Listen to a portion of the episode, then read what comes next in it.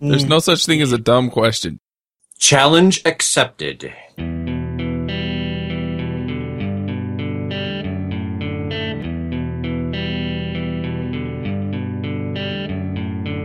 This episode is sponsored by Hired.com. Every week on Hired, they run an auction where over a thousand tech companies in San Francisco, New York, and LA bid on Ruby developers, providing them with salary and equity up front. The average Ruby developer gets an average of 5 to 15 introductory offers and an average salary offer of $130,000 a year. Users can either accept an offer and go right into interviewing with the company or deny them without any continuing obligations. It's totally free for users, and when you're hired, they give you a $2,000 signing bonus as a thank you for using them. But if you use the Ruby Rogues link, you'll get a $4,000 bonus instead.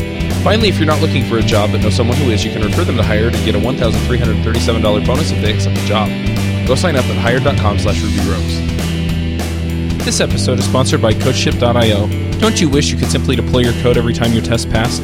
Wouldn't it be nice if it were tied into a nice continuous integration system? That's CodeShip. They run your code. If all your tests pass, they deploy your code automatically for fuss-free continuous delivery. Check them out at codeship.io.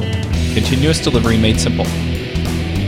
This episode is sponsored by Rackspace. Are you looking for a place to host your latest creation? Want terrific support, high performance, all backed by the largest open source cloud? What if you could try it for free? Try out Rackspace at rubyrogues.com slash rackspace and get a $300 credit over six months. That's $50 per month at rubyrogues.com slash rackspace.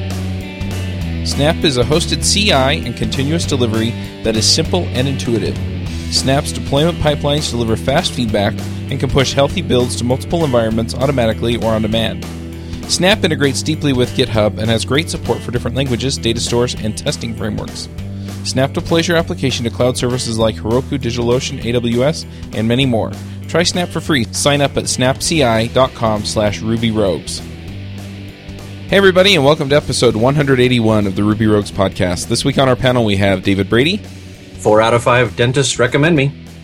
I'm Charles Max Wood from devchat.tv, and this week we have a special guest, Luis Lavena. Hello, guys. Do you want to introduce yourself really quickly? Yeah, sure. I'm the maintainer, well, I can say the, the creator of uh, Ruby Installer project and been maintaining for the last uh, seven years the project, uh, trying to provide a stable and working environment for those the ones to adventure in Ruby language on Windows environments. Very cool. Before we get too deep into this, I do want to just announce really quickly that I'm pulling together a remote JavaScript conference. So if you are interested in JavaScript, you can go to jsremoteconf.com. It'll be at the beginning of February and uh, you can sign up. I'm also going to open up a call for proposals, so I'd appreciate people submitting if you're interested. I know this isn't a JavaScript podcast, but I know folks who listen to the show who I are was going to say it, that's so. a that's a fantastic segue from Ruby, Ruby installer, Windows, and absolutely nothing on the show. okay, fine, whatever.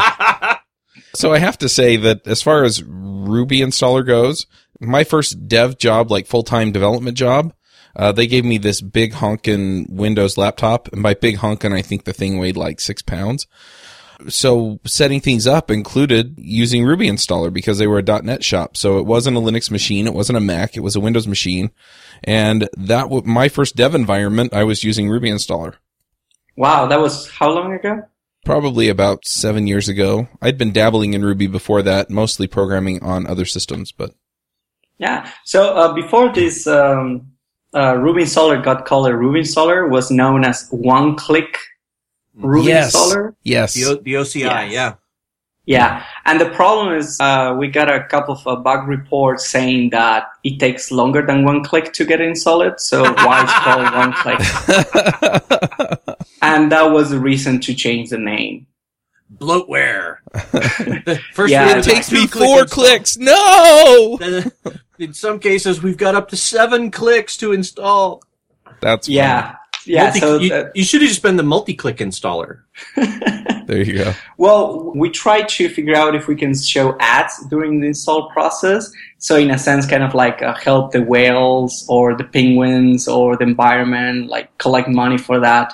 But that didn't work out. So we decided to change the name. I do remember that it did take some time to install. Not terribly long, but it wasn't like click, click, go. It was click, wait, wait, wait, wait, go. Yeah. It doesn't say one-click fast installer. right?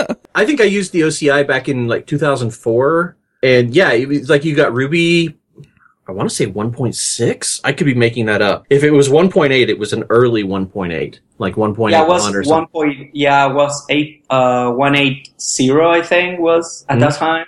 Yeah. Uh, the cool thing is that at that time, the, the one-click installer was bundling a bunch of things. So Yeah, basically, didn't it also give you- have it- Didn't it give you Rails as well?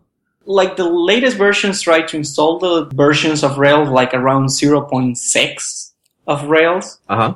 but it didn't work out because since you might use a different database adapter, etc., was complicated. So the folks that was uh, Curt at that time, and they decided not to continue that route and uh, allow you to install the gems on your own. Right. Yeah, so the project is like more than 10 years old. Uh, Yeah. was started by, by other folks that uh, maintained it through the years, and then I inherited uh, the project from Curt Hibbs back in 2007, Nice. and uh, I'm been cranking releases since then. Uh, and at the same time, adding stuff to Ruby, trying to make it better, which is a complicated process, I must say. So Yeah. I'm wondering when you install Ruby on Windows, besides making the Microsoft guy, the guy that founded the company, besides making him cry, I can't remember his name. What, what does it take to uh, get get it installed? Do you actually? I, I don't remember there being like a GCC or anything on Windows, unless I put it on there myself, and, and I did that in college a little bit. But is that what you do? Do you like put a GCC on there and then build it, or is there some other process behind getting Ruby to run on Windows? Yeah, like the original binaries for Ruby were provided using what uh, Vi- Visual C, uh, which is the Microsoft C compiler uh, that comes with Visual Studio and all that suite of tools. Now the question is like how we get on Ruby installer. The problem is that for you to build stuff, you need a compiler, like something that you can just check it out on on Linux. You do uh, apt get or any type of package manager and you get a compiler and that's the sole compiler for your entire Linux installation. On Windows, you can have multiple versions of uh, compilers installed on your machine and the one that was used by Ruby installer at that time was 10 years old, was from 96. So that meant that compiler optimizations, quality of code, and even be able to get a copy of the compiler for you to compile things was almost impossible. So we decided to switch to GCC and the project, which is minimal GNU for Windows, which is called MinGW. We decided to switch to it and well, that unleash its own hell in a sense, like people complaining because they already managed to get their Visual Studio running. And there was like crazy times, but optimization wise, the performance obtained by GCC nowadays is pretty much the same performance that you can obtain with Visual C in relation to crunching code, uh, branching of the compilation, etc. Like the code quality, like the, the out- outcome binary is in similar quality. And the good thing is that it's free, that you can go and obtain the package, that you can decide to play with it, that you can automate, bundle the binaries with something else. You don't need to download a specific thing from Microsoft website, pay a license, do manual steps.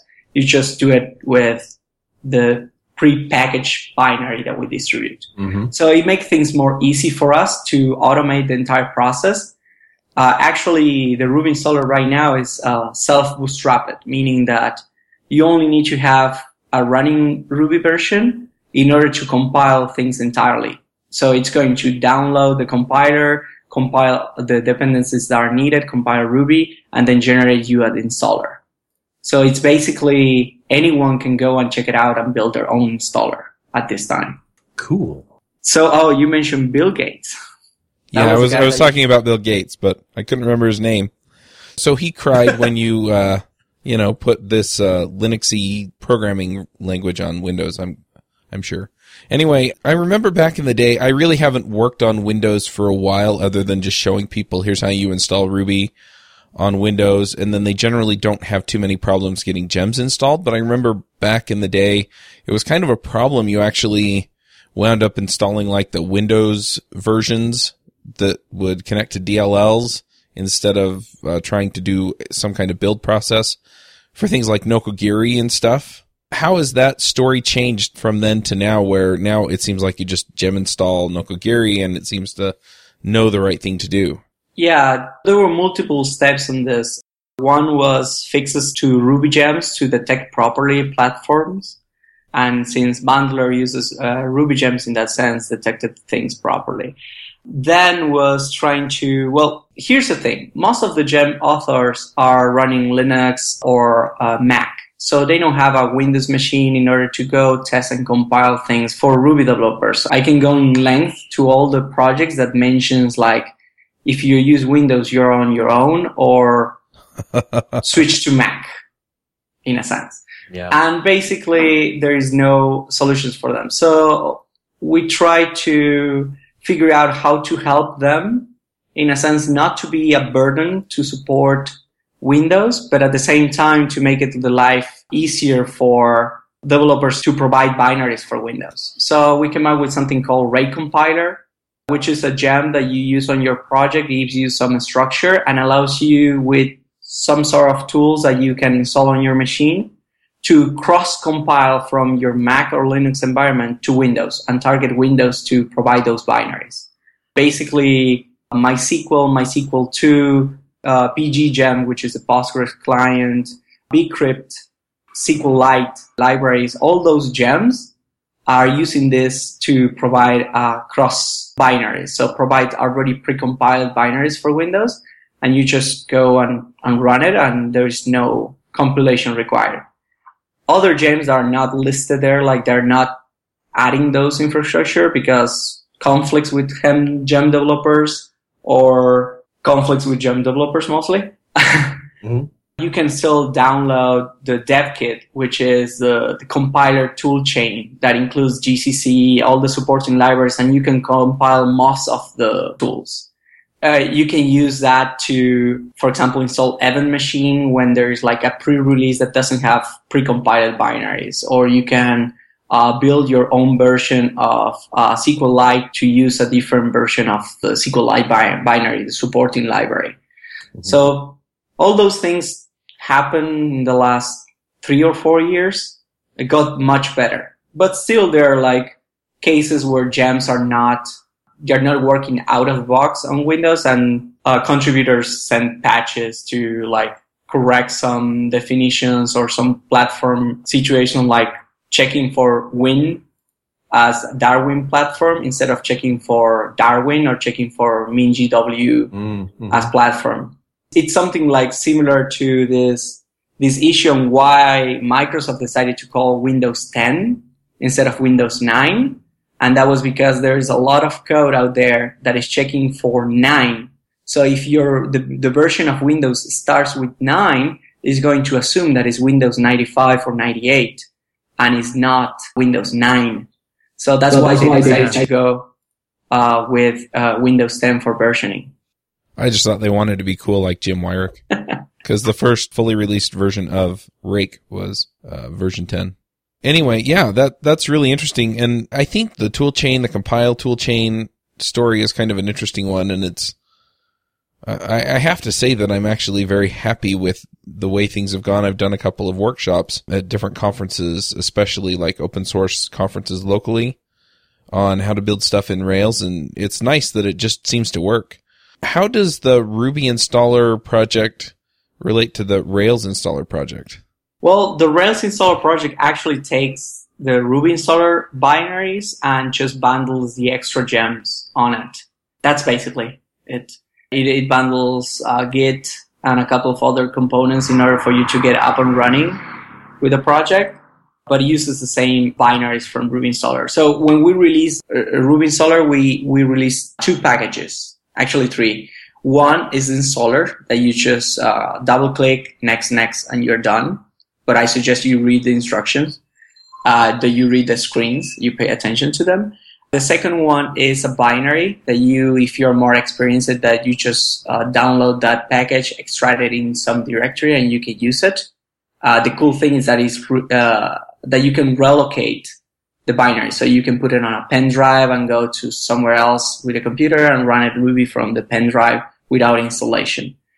And the third other package that we do is separate the documentation, the generated documentation into another package because the documentation takes a huge amount of size when you uncompress. So it's around 25 megabytes. So we, we separate it. So if you want to automate a server installation, you are going to use the binary package and not the installer. And you might not need the whole file to run it on server. So that's why. And things got a little bit more complicated now that we have two versions of the installer. One that is 32 bits and the other one that is 64. Windows uh, 64 bits, it's capable to run both versions without any performance issues. Like you can run 32 bits without any degradation. You can run 64 bits. The only difference is that you can allocate more memory on the processes on the 64 bits version.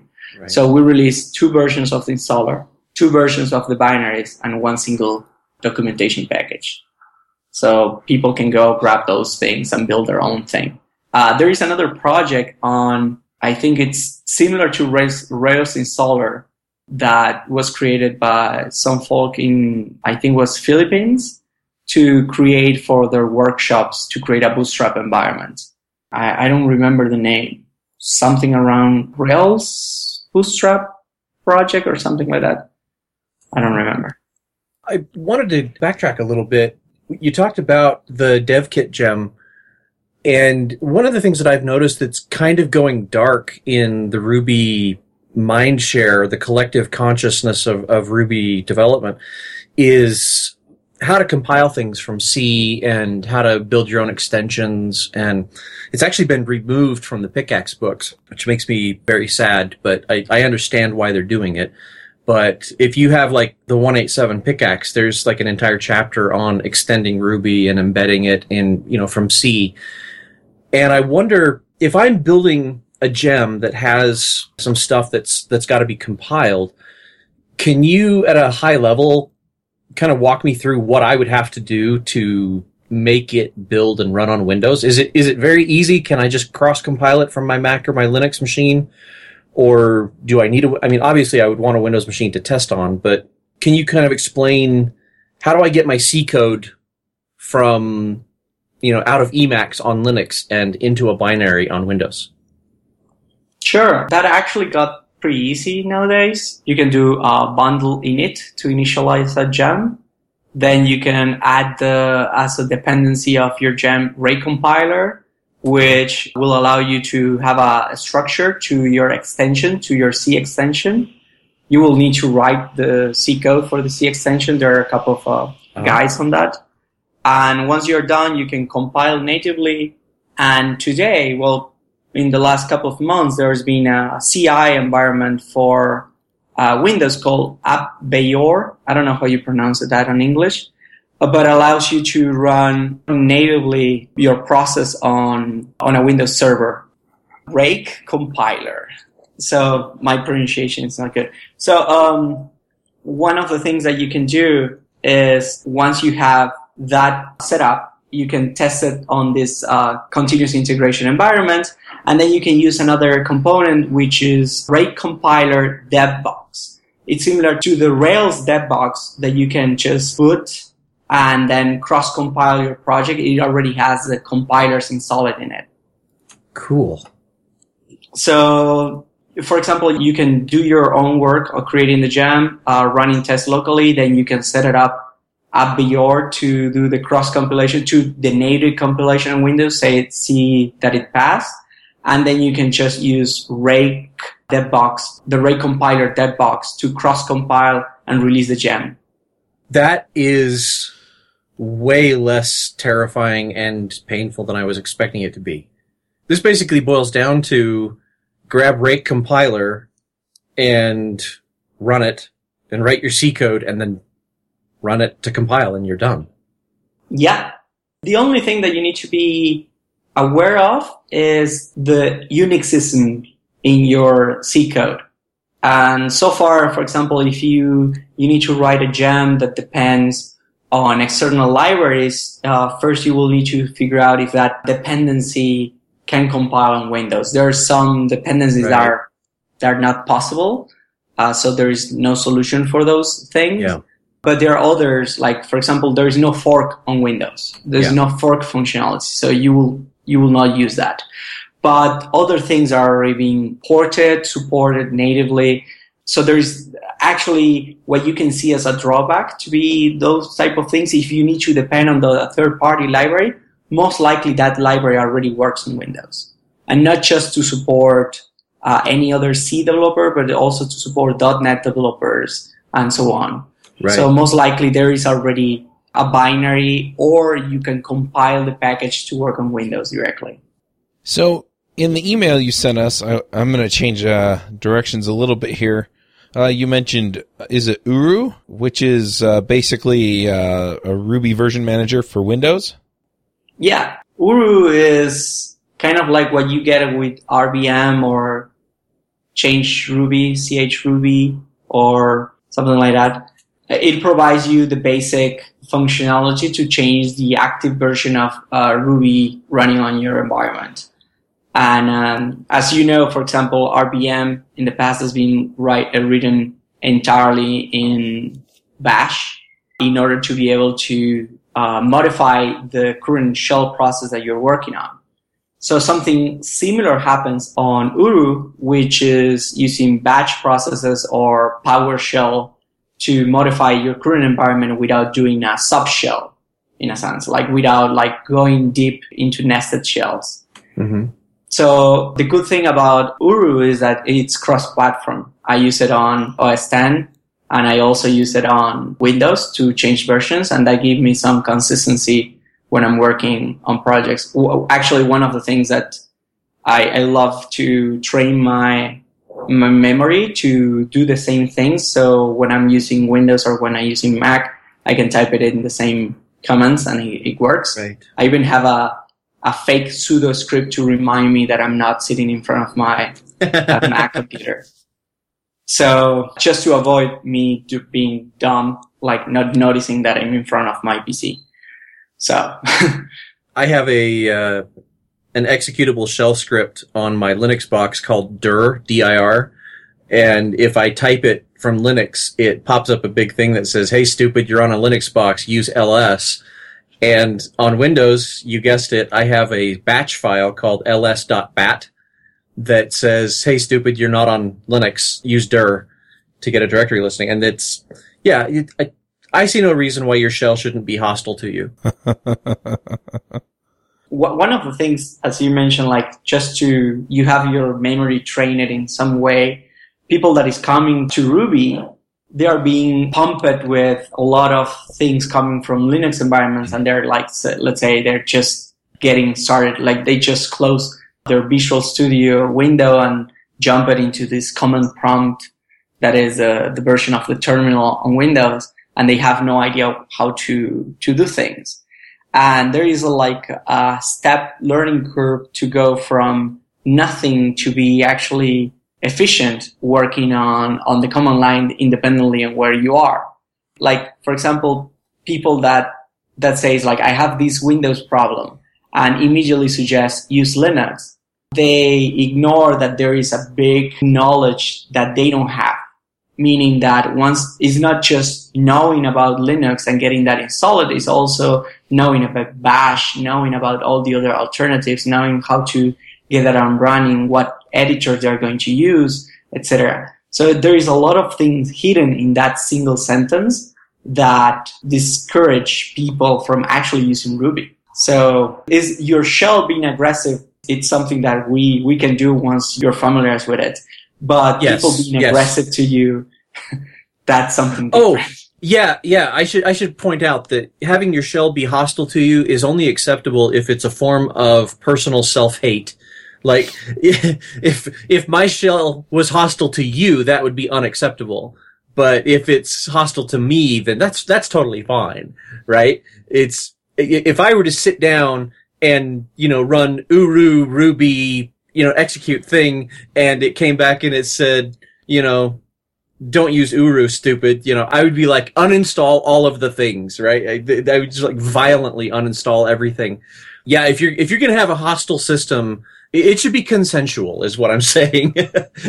You should Yeah, be you should be you know I want to train myself. I want to learn this, and I'm okay if if the machine, you know, gives me a punishment shock uh, when I do something wrong. But yeah, I I do agree with you. And and actually, there was a time when, like, like ten years ago, when I was first getting into Linux, where if I still I had the dir.bat and I had the or the the dir shell script and the ls.bat and they would actually they would put a banner up that said I think you you know you type dir and on Linux it would say I think you meant ls and then it would execute the ls with all of the arguments that I typed to dir. So if I typed you know dir you know star dot pdf or whatever it would say hey I think you meant ls star dot pdf and then it would give me the listing. And that was a lot friendlier. And when I was originally trying to learn Linux, I felt that was a lot less hostile and a lot less, you know, and, and now that I'm older and crankier, I need bigger sticks to beat myself with. Uh, it's, Indeed. yeah, yeah. So, I do Yeah. the same. So yeah, it's, it's not cool for other people to beat me with sticks, but if I hit myself with a stick, that's okay. it is a, a tricky thing. I, I deal with this um, on a daily basis for for the past. I will say more than I was involved in Ruby installer. I was I knew Ruby when I was uh, working on Linux environments, uh, building systems. I come uh, from a past that uh, it's involved with privative technology. It's uh, broadcast systems, and uh, being there forces you to use uh, Windows. So I needed to switch to Windows to work on those things. I was using Linux at that time. Kind of like I, I installed Slackware using floppy drives, floppy disks when I was like in the Oh, 90s. yeah, yeah. Yeah. So th- those type of things, like the, the learning of those type of things takes really a big amount of time. And what I see nowadays is that, well, as you mentioned, like we are cranky on our, on ourselves, like kind of like uh, sticking our, uh, with a bigger stick. Uh, but there's like people being cranky to others too. And that has like, uh, a negative effect on, on like, I, I, I always encourage for adoption, adoption of, of Ruby on Yeah. any environment to, to do th- simple things or to do more complex things. Uh, for me, it serves the purpose of prototyping applications when I was working on that market. And uh, nowadays I use it Ruby on a daily basis. Mhm. And um, being not inclusive into the different options and the way people react to those things, it's really negative. Like Yeah. I see it as a negative. Maybe I'm I'm getting deep into a conflict, in a, into a conflicted subject. So maybe we should step back, laugh, and talk I'm about feeling- something else. I'm I'm feeling a little bit guilty that I'm being exclusive to myself. I no, I, I don't have the attention span to go that deep into meta. but no, I, I think you're right though. I, I there, there's a big difference between what we do to ourselves to teach ourselves, and there's a and what we do to make things inclusive uh, to other people. Spe- speaking to uh, of inclusiveness, is there any truth to the rumor that I'm starting right now that the Ruby installer is actually a subversive attempt to get people out of Windows and into Linux by foisting open source projects onto them? I don't know where you heard that, but Please it's say not yes. true. Please say yes. well, I w- I, was going to cite my source as the pre-call, Luis. Well, I'm going to to phrase it differently. Uh, He's smarter than us, Dave. take the example of uh, OpenOffice. If you want to people to migrate from Office suites that run on Windows, and you want people to migrate, you need to provide them the tools that they used to use in order for you to then switch their platform. So what you can do is start slowing the migration from the Office suite into LibreOffice or OpenOffice for them to start familiarizing with the tool. And then the underlying operating system becomes irrelevant. So in a sense, you are changing the entire infrastructure they're using, the entire solution they're using, switching for something that you can either manage or support or whatever type of thing or cost less Yeah. Uh, without uh, affecting them uh, in a disruptive way. Like it's not something that uh, you are trying to fix a Excel formula and someone comes and tells you, oh, you just need to use uh, LibreOffice, and they don't give you the solution. So in a sense, Ruby installer is that thing that you're saying. I'm not going to repeat it, but uh, but in a sense to show that you can run Ruby on, Windows, uh, make you discover this new area of um, something that if you're coming from a .NET or a Java environment where you never interacted with anything other than a Windows environment, using a tool that encourages you to start learning those things or to show you those things and the power associated with those, it becomes really, really powerful. And once you do that, making the switch to Linux is less disruptive yeah. is affect less the, the person and affects less the, the outcome. They will see the productivity coming from that decision instead of the upfront learning curve. Yeah. So I didn't say it, but yes. Excellent. Excellent. I can neither confirm nor deny, but yes. nice. So I'm not a Windows developer, but I'm sure there are some people who listen to the show who are or who can contribute in a way that would make Ruby installer better. How can people get involved in the project? Everything that we do on the Ruby installer project is it's open. It's inside the one click GitHub organization. One click being the joke. and everything is there, like from the how we build the installers to right now the initiative of building the new website. As I mentioned, on every release, we have a massive amount of manual steps to just to announce the changes. So it takes time to collect that information, to upload the files to the places to download the releases, etc. And um, the idea of people contributing is from being able to respond questions that people is asking to the point to do copywriting, to do copy corrections. So like, you know, this instruction here is wrong because I needed to do this A, B, and C instead of what you put it there, which is X, Y, C. So people can feel free to open pull requests to improve that. The idea with the new website is to have something not on a database, but something on files that you can just fork it or just use uh, GitHub to edit or open issues for that to be improved or just helping out with people on the mailing list. We have a Google group uh, mailing list for Ruby installer, which people join to ask questions from having problems with gems to connecting with different database uh, servers. It's it's a wide range of questions, and people. The community is small but very helpful on that. You can just search for uh, for something that's been asked before or just ask it and you will be pointed by the people that is involved. Yeah, I, I think we, we're building a small community. Like we've been building that for the last couple of years. People is uh, using more and more Ruby installer. At least the last three months of almost a million downloads of different versions of Ruby proofs that at least people is downloaded. I don't know what they're doing with it, but they are downloading it. and maybe they're bots trying to. Well, one thing that I've seen within the last little while is a, a rapid uptick in the number of these outreach programs. And yeah. we've talked about them on the last few shows, uh, out for outreach programs like Railsbridge or Girls Who Code or, you know, some of these others where it's, hey, you know, let's go and, uh, install Ruby or install Rails and teach people how to start to program. And I would be willing to bet that some of that uptick that you're seeing is the response of the community, you know, trying to bring more people into it.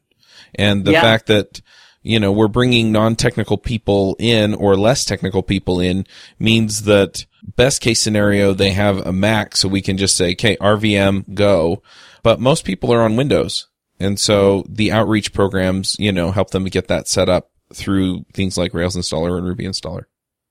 Yeah, there is an, the another initiative which is Rails Girls. Yes. Um, uh, I participated uh, a couple of months ago on Rails Girls Buenos Aires event, being a coach, And specifically, the case was Windows machines. The the team that I had to work with had Windows machine, and I cheated. What I did was come with a pen drive with everything installed there into a, an, an executable form that you just extract it into your desktop and you're good to go. And everything is Ruby installer, all the gems for Rails, all, all the components necessary, even ImageMagick for you to get up and running. And that, that was like, I, I cheated while others were fighting with RVM are and different versions of their uh, Mac or Linux and all those kind of things. We had the system up and running in 30 minutes. So, Luis, do you have documentation anywhere of how you built that pen drive? I actually involve uh, a couple of manual steps, but uh, like I have a, a a markdown file that describe it. Yeah. I would love to get together with you after this call and put together like a blog post and a screencast or whatever, I would love to be able to just say, Hey, you want to do Windows? Run this, do that, you know, do these things and stick this on a pen drive and you're good to go.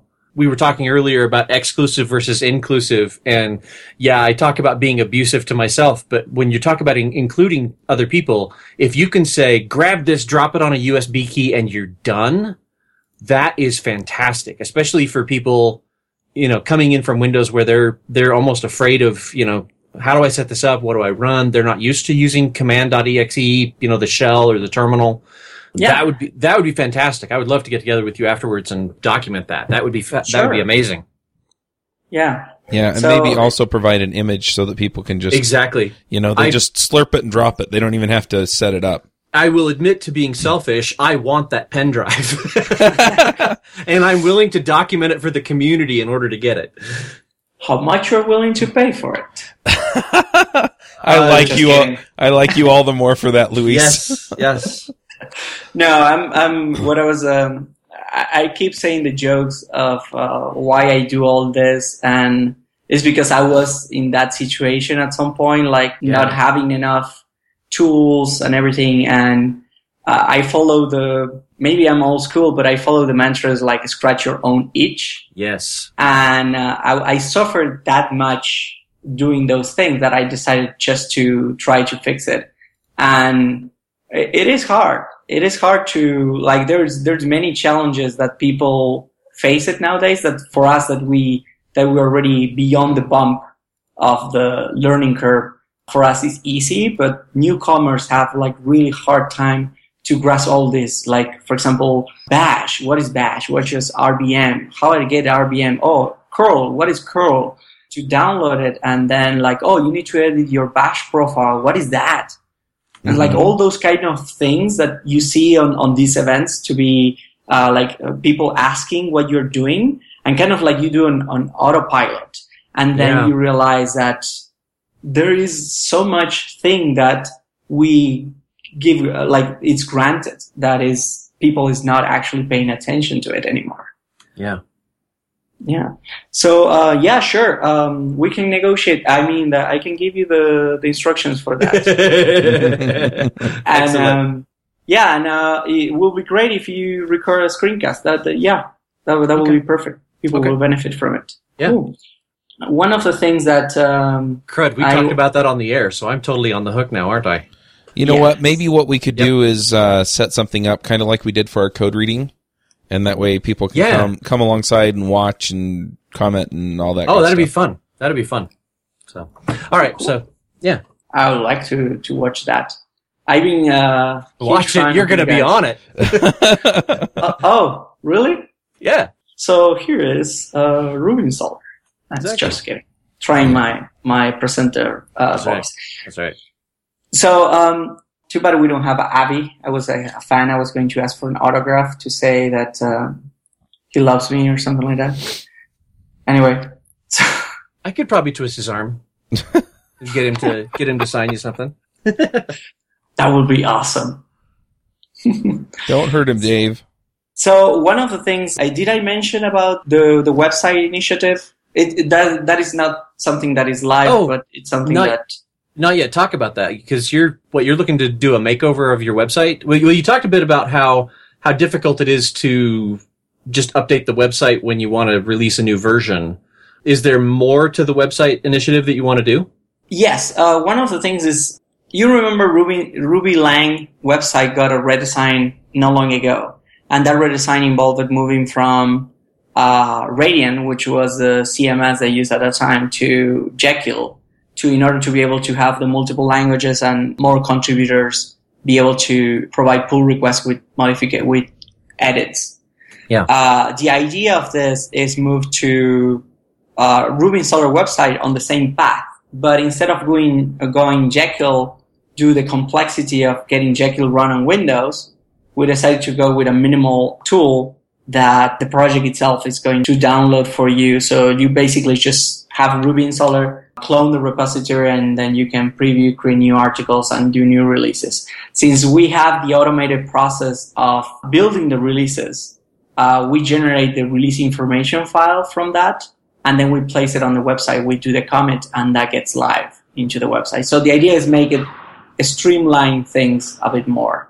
Mm-hmm. So uh, the the website it's part of the one click organization there is like a brand new design in a sense which is not fully completed but give you an idea of what we're aiming trying to showcase the latest releases trying to show you if there is um, uh, like if you download a version that it's already dead like uh, 187 tell warn you about it. There, you're not going to get updates from it. So you download version two or you download version 2.1, for example, and point you what, what comp- compiler toolchain goes with it just in case you mess things up.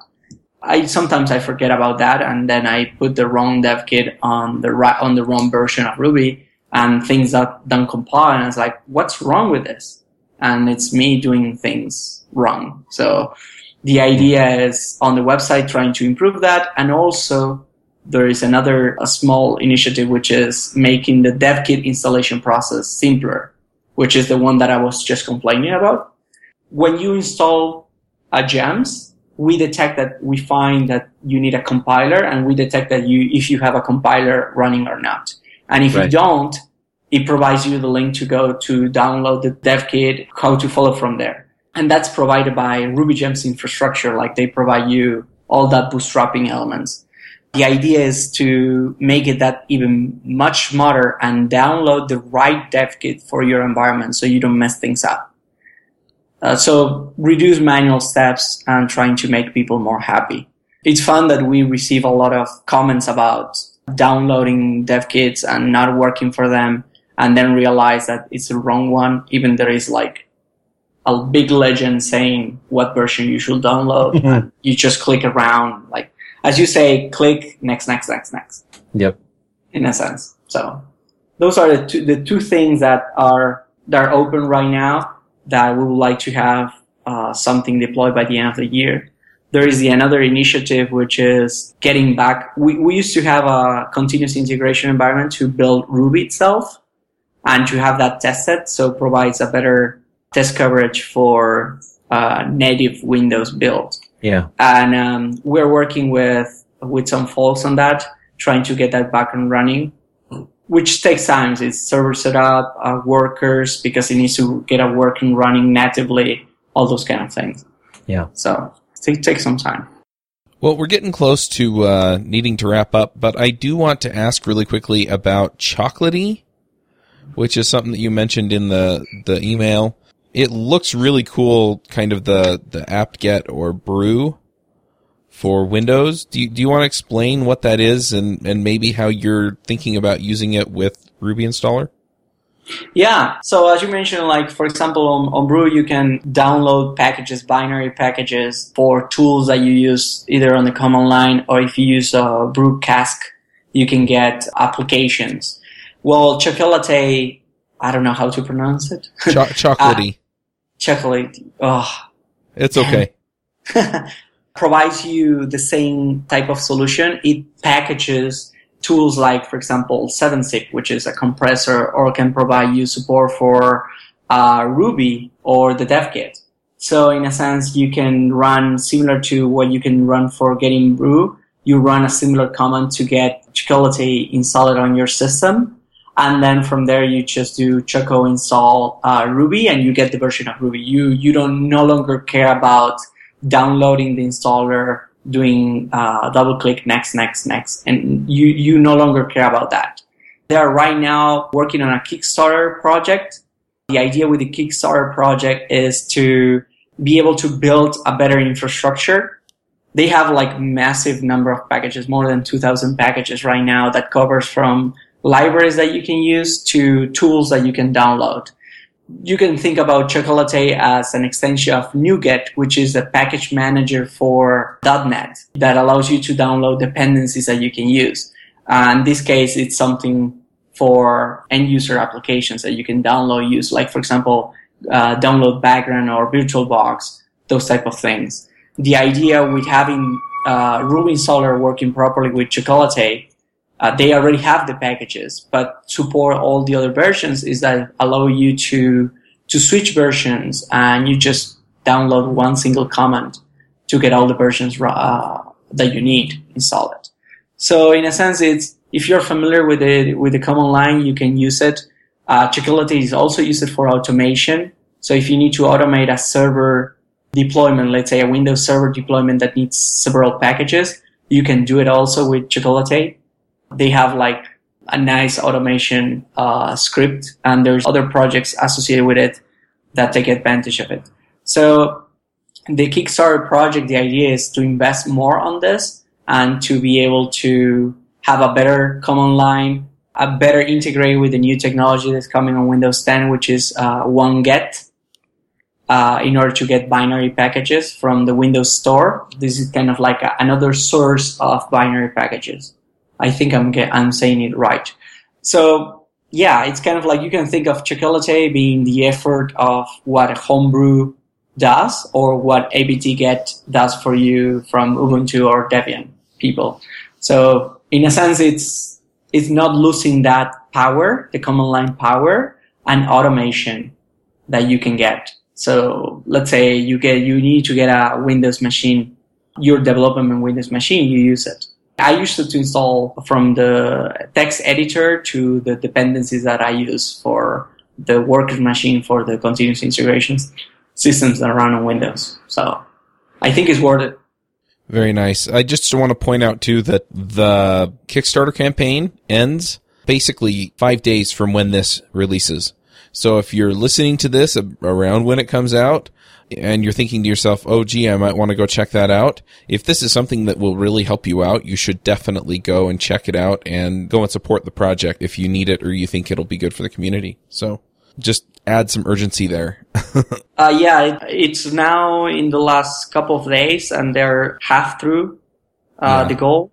So it will be great if people like definitely if some some of the things that people complain about Windows that it requires a lot of uh, manual work and these like these solutions uh, pro- like these are the solutions to those problems and um, being having people actively working on those solutions in order to to simplify your life are totally worth the effort.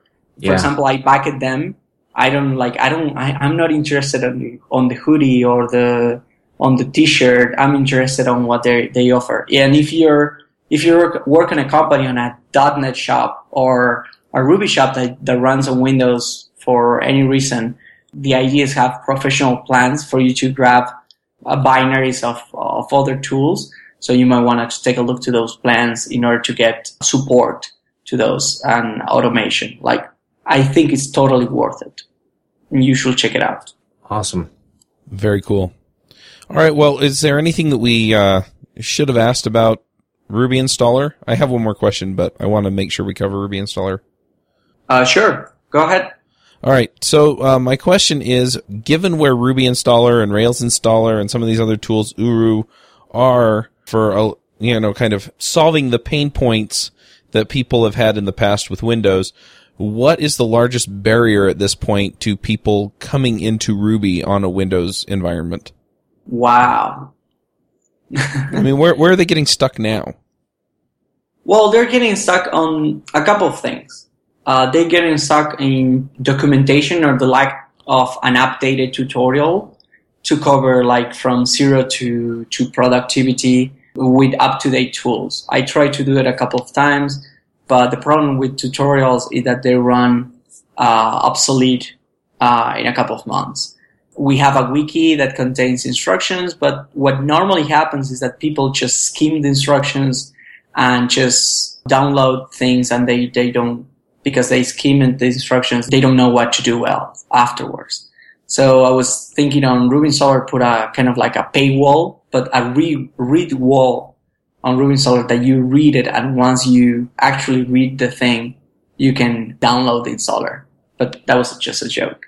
I think it's mainly documentation, the contribution and the documentation and up to date guides to cover the, the process. Things have changed a lot in the last couple of years and they're going to continue to change. And uh, change is something that we cannot uh, avoid. That, that is like, it's great that we are continuing evolving, finding those problems. I think the project will benefit more from people that suffers those things and be able to give feedback I think one of the biggest drawbacks is when you're uh, working in a vacuum space that you work on a tool that you think and the approach that you're taking is going to solve the problem. But then when you release it, people just complain about the way you, you did things instead of coming before during the process and tell you how they are doing things in order for you to take that as a sample to work out how you build the tools.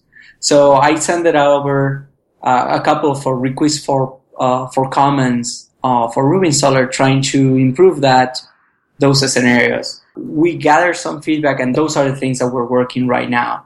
But we need people to speak out. The only barrier there is just get a GitHub account to comment on issues or join it the Google Groups mailing list in order to comment. Those are that's the lowest barrier.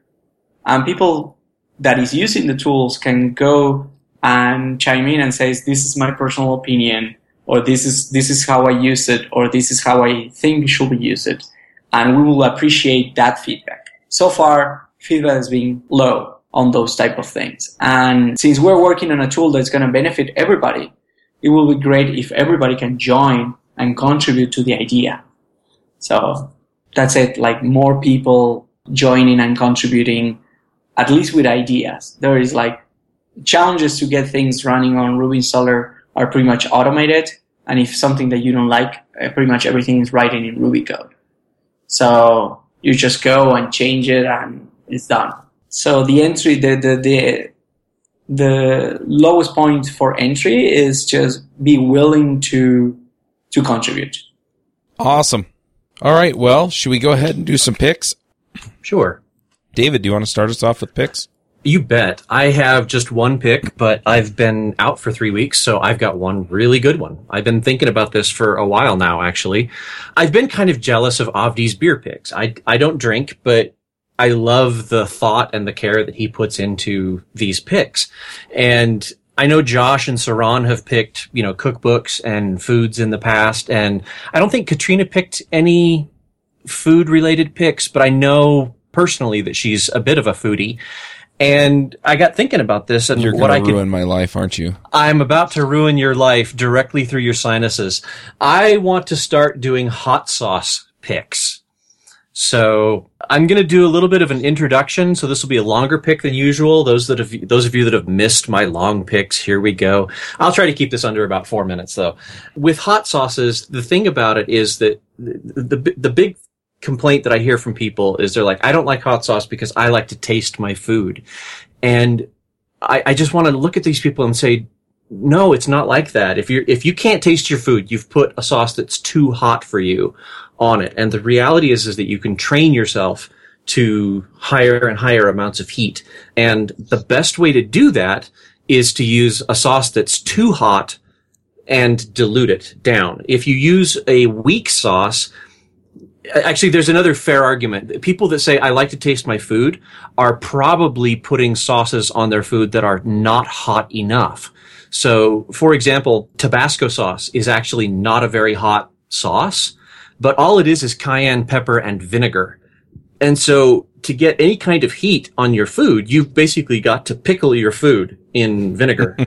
And so people say well i like to taste my food okay, if you're if you're saying you can't taste the food because all you taste is pain, okay, well, pain is a flavor. it's or, a very good flavor. as I as I like to put it, pain is a spice, and it can be used well. But yeah, with some of the weaker sauces, you get so much of these other ingredients mixed in that it, it messes up with the flavor. And so I, I, need to introduce another thing that some of the foodies out there will be familiar with, but that is the Scoville scale. Now, this is a metric of how hot something is. And what the Scoville scale is, is how many times they have to dilute something before somebody cannot taste that there's any spice in the food at all anymore. Okay. So, for example, Tabasco sauce has a Scoville unit rating of about 2500. That means you have to put like one drop in 2500 drops of water and you can't taste that there's any Tabasco in the water anymore. It's been diluted too much. Okay. Point of reference for, and this is a racist term, but I'm a white person and it was told to me by an actual Thai woman. So I'm going to say that as a white man, I get to own this phrase. Jalapenos are the top end of spicy food for white people. Okay if you don't like spicy food, you know what I'm talking about. If you have any friends that are from South America or from Thailand or any other, you know, uh, like like Saron talks about watching people eat Ethiopian food, which is often very spicy. You know, those kind of people, they eat spicy food all the time. And people of European descent typically don't. Okay. So a jalapeno is kind of at the top end of our range, right? So just for a benchmark, jalapenos are about 5,000 Scovilles. So about twice as hot as, as Tabasco sauce. Okay. Everybody kind of on board here? Okay. So one big problem with hot sauces and like, especially the super hot sauces is that they have to be concentrated so much that they often taste you know, Saron dared me to come up with a really good phrase for this. So here we go. For those of you that have missed my sense of humor, a lot of super hot sauces taste like sphincters pickled in gasoline. Wow. they, they just taste awful. It's, it's like, it really is. I mean, you're, you're sitting there. I'm, I'm gonna find my mute button. Keep going. Yeah, yeah. So a lot of people are like, I like to taste my food. I don't want to taste gasoline and buttholes, right? And that's what a lot of these, these sauces do. They absolutely wreck your food. Okay. So if we know that you can train yourself to a hotter ability, you know, the ability to eat hotter and hotter foods, and you know that there, and some of you are just learning this now, that there are sauces out there that don't taste awful, ridiculously awful, then what is a perfect beginner's serious hot sauce? And that is my pick for today. My today, my pick for you is the hot sauce that got me addicted to serious hot sauces. And that is Blair's Sudden Death Sauce. Okay. This is a pure, clean heat with an amazing buzz aftertaste. It, it, it doesn't really have an aftertaste, but you get this buzz after you eat it. And I, I think it's because it's got ginseng in it, but I don't know.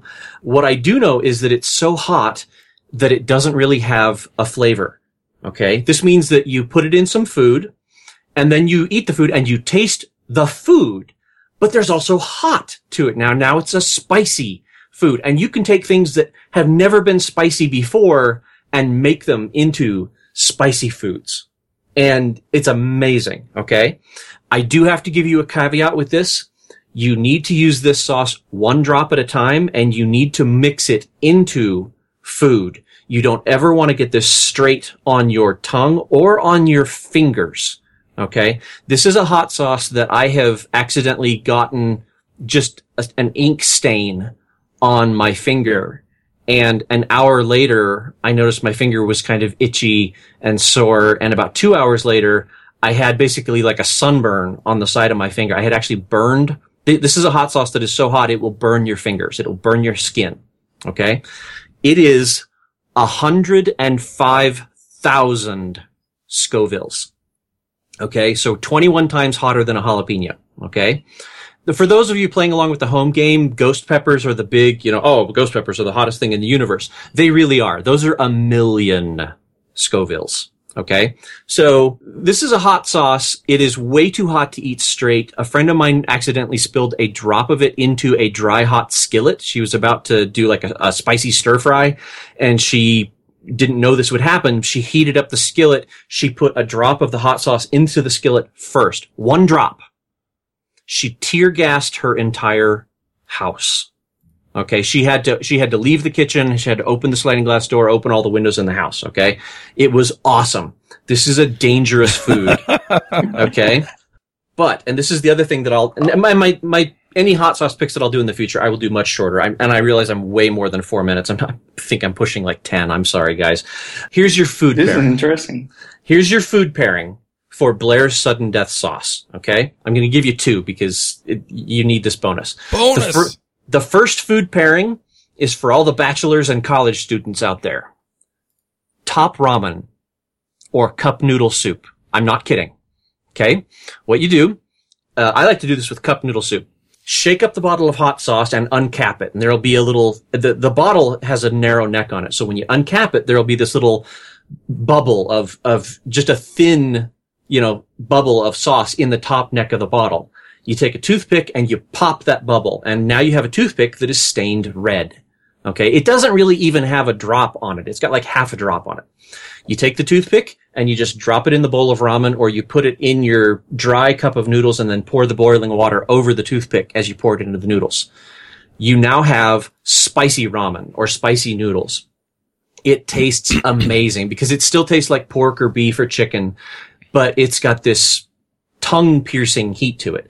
And as you, if you want it hotter, you put a bigger drop. If you want to get insane, you can actually start to pour directly from the bottle. But please don't do this first. Use just the toothpick first. Okay. The second food pairing, which will absolutely blow your mind. And if this does not get you addicted to hot sauce, nothing else will. Okay. Hot chocolate. I'm not kidding. Wow. Okay.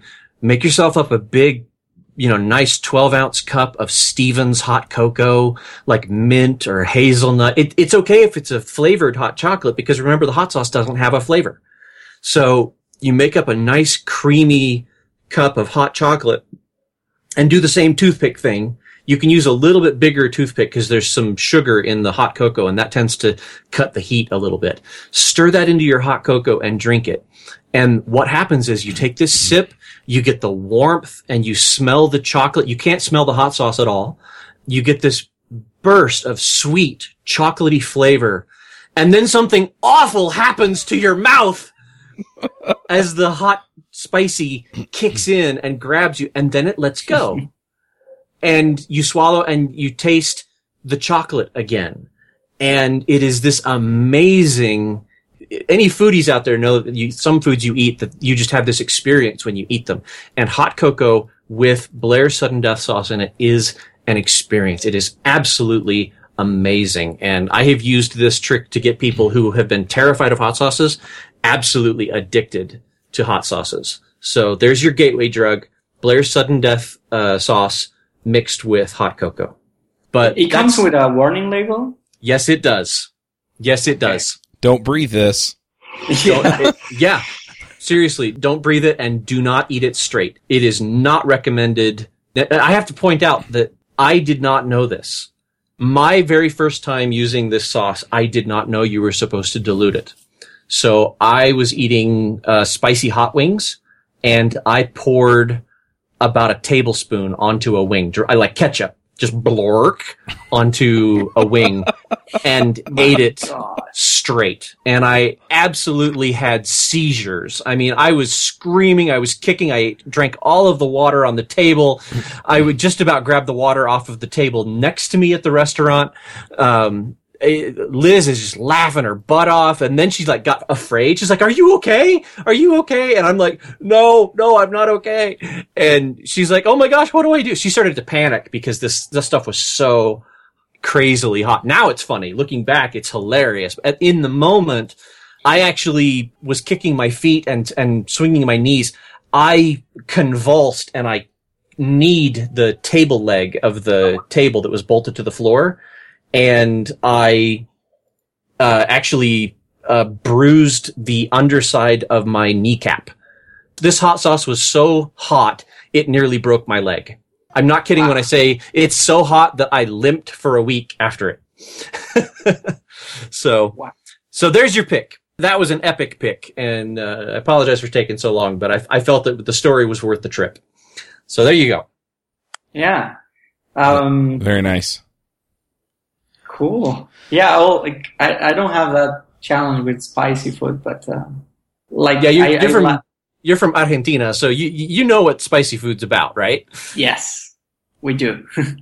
Having um, uh, habanero. Uh, habanero, yeah, yeah, habanero sauce. Well, and another type of uh, peppers that are really hot. Uh, more, a little bit more than jalapenos, but nothing uh-huh. like this. I would like to try my next uh, trip. Mm-hmm. Cool. If so, you ever make it up to Utah, he he's happy to indoctrinate I'm. I'm happy to happy to do that. So habanero peppers, just so you know, all hot sauces over about hundred thousand Scovilles are made with habanero peppers in them. And habanero peppers 20 years ago, everywhere we could find them, they were about hundred thousand Scoville. So that's about the heat in this sauce.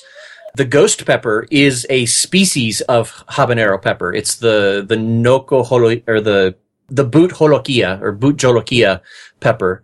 And it is a type, it is a breed of habanero pepper and it's just super, super hot. It's, it's 10 times hotter than usual habaneros. And yeah, it comes in at a million Scovilles. Just yeah, I, I, have seen the, the effects of uh, the ghost pepper yeah. doing on people. Like yeah, I watched some YouTube videos and like yes. it's insane. it's it the the ghost pepper is funny when it happens to other people. Then yeah. they hold up their tongue and show you the hole in it. Yep. Yep. All right. Yeah, um I'm going to derail this conversation a little and go into my picks. Let's uh, do that. Let's do that. Let's get on with the show. so when I said don't breathe this, it was a reference to the video series Will It Blend? And if you haven't yeah. seen this, make your life better and go watch it because it's really, really interesting. Their videos made by a company called Blendtec. I believe they're actually located here in Orem, Utah, which isn't too far from here. It's the city I grew up in. And uh, they have like these uh, monster blenders, kind of like the Vitamix blenders. You know, we can blend anything and they're really funny because they are they don't breathe this and you know so he'll blend up an iphone or something you know and so the fumes or the glass dust or whatever is stuff that you don't want to breathe. So anyway if you're interested in whether or not you can actually blend up a whatever it is that you're interested in blending up uh, go check it out. Fun videos. Uh, that reminds me some of like uh, you know like those infomercials from a couple of years ago those like knife that can cut cans and uh-huh. metal and then you can use to cut tomato. Like i never made a salad with all that but um, with cans and all that kind of things. But uh, the blender reminds me the blendtec blender remind me the uh, those type of commercials showing breaking things. Yeah, i think the, the fun part or whatever like, yeah. I think the fun part is just seeing the the iphone yeah they getting, blend an iphone yeah, that that is insane. Yeah, like, so it's like battery chemicals. Don't breathe that. yeah. So on my pick, uh, I have a single one that I've been playing on my on my spare time. It's called. It's a point and click game for the iPhone and uh, on Android. It's called The Silent Age. If you haven't heard of it, they released a first episode uh, last year and uh, proven to be kind of like the old 90s point and click adventures like uh, Indiana Jones in a sense and allow you to uh, resolve or solve a mystery. And uh, the mystery being around you, about around a work, and around a couple of things that happen in the story.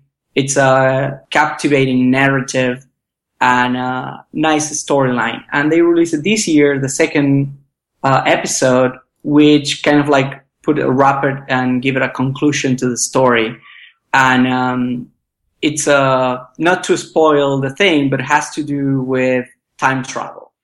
So, like, if you like point and click stories and uh, you like to be involved into something like read the, the narrative, I think it's it's uh, an indie shop that created but there is a lot of story writing in it. There is like, it's a, it's a clean story, has some uh, good connections between all the elements. So it's not kind of like some games that are just games, you know, like to spend the time. But this one like has a, a, a nice thing. So it will take you maybe a couple of, not, not a couple of hours, but maybe a day or two to complete the story. It's not that long, but it's a really nice story.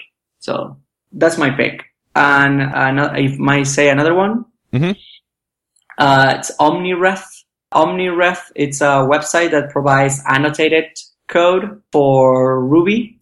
So you can think of in a similar way to what you can do on GitHub that you can go and comment on commits. Well, in this case, you go and comment and comment on on source code for Ruby itself or some gems and you can add comments with questions or you can add clarifications to those things and allow the authors perhaps to enhance the documentation from another point of view. So you can search, for example, for array map and be able to see the documentation of it and at the same time see this code and have comments of people describing the internals or uh, describing, for example, how the garbage collector on Ruby works, for example and describing you any of the constants there, what they do.